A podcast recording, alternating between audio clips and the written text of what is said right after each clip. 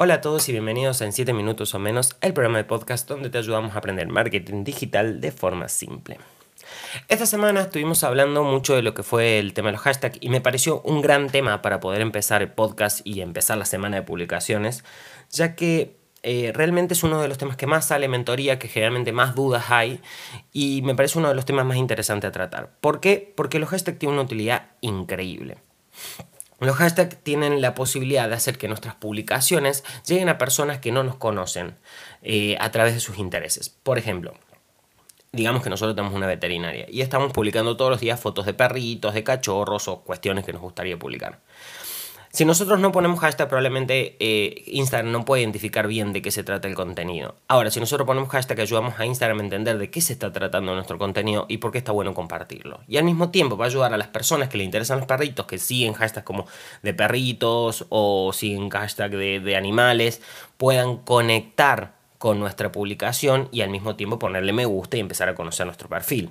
Entonces es una forma de ayudar al algoritmo de Instagram a hacernos reconocidos y a hacernos ver para personas que no nos conocen, pero que les puede interesar lo que estamos publicando. Entonces, la importancia está ahí de los hashtags. Es como la herramienta que nos ayuda a conectar con personas que no nos, no nos, conocen a través de los intereses, sin tener que pagar por pautas publicitarias, sin tener que pagar por publicidad.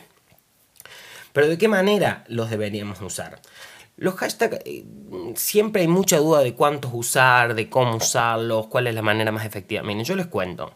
Con respecto a cuántos hashtags hay que usar, eh, yo no tengo un número límite. O sea, hay muchos que te dicen como mitos de que, no sé, no tenés que usar más de 5 hashtags porque Instagram te deja mostrar y cosas así. Pero no, no, no, eso no me parece real. Es más, yo lo he probado con cuentas con las que he trabajado y no he tenido ningún problema. Generalmente a Instagram lo que le importa es que los hashtags que están poniendo, que estás usando en tus publicaciones, tengan que ver con lo que estás hablando.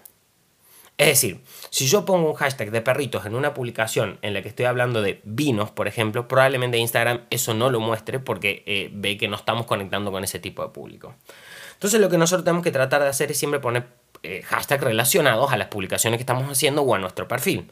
Para eso yo tengo una estrategia que es la estrategia en tres partes que es una estrategia de hashtag simple, que sirve para que nosotros eh, podamos dividir los hashtags en tres partes. Primero, tratar de escribir todos los hashtags que te salgan relacionados a la publicación que estás haciendo. Vamos de vuelta con la de los perritos. Por ejemplo, en la veterinaria, este que publica cachorros, podemos usar hashtag cachorro, hashtag perrito, hashtag dog, hashtag mascota, por ejemplo, o algo así.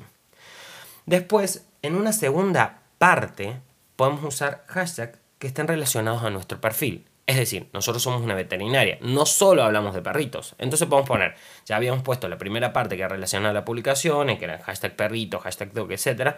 Y en esta segunda parte relacionada al perfil podemos poner cuidado de mascota, tip de mascota, amor, amor a mascotas, cosas que expandan más un poco la búsqueda.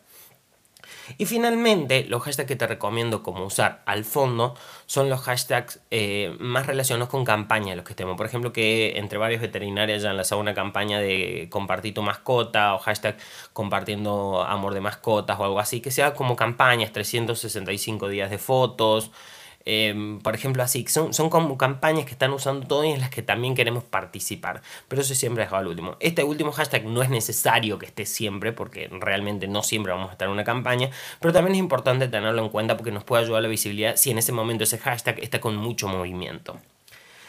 Por último, y un tema muy interesante les quería hablar relacionados a los hashtags, es el hecho de qué hashtag usar. Muchos tienen la duda de, oh, bueno, Lucas, pero mira, tengo este hashtag que es de, un millón y, me parece que voy a usar este hashtag porque son los más populares. Yo estoy buscando en internet y encontré que estos hashtags son los más populares, los que más la gente usa.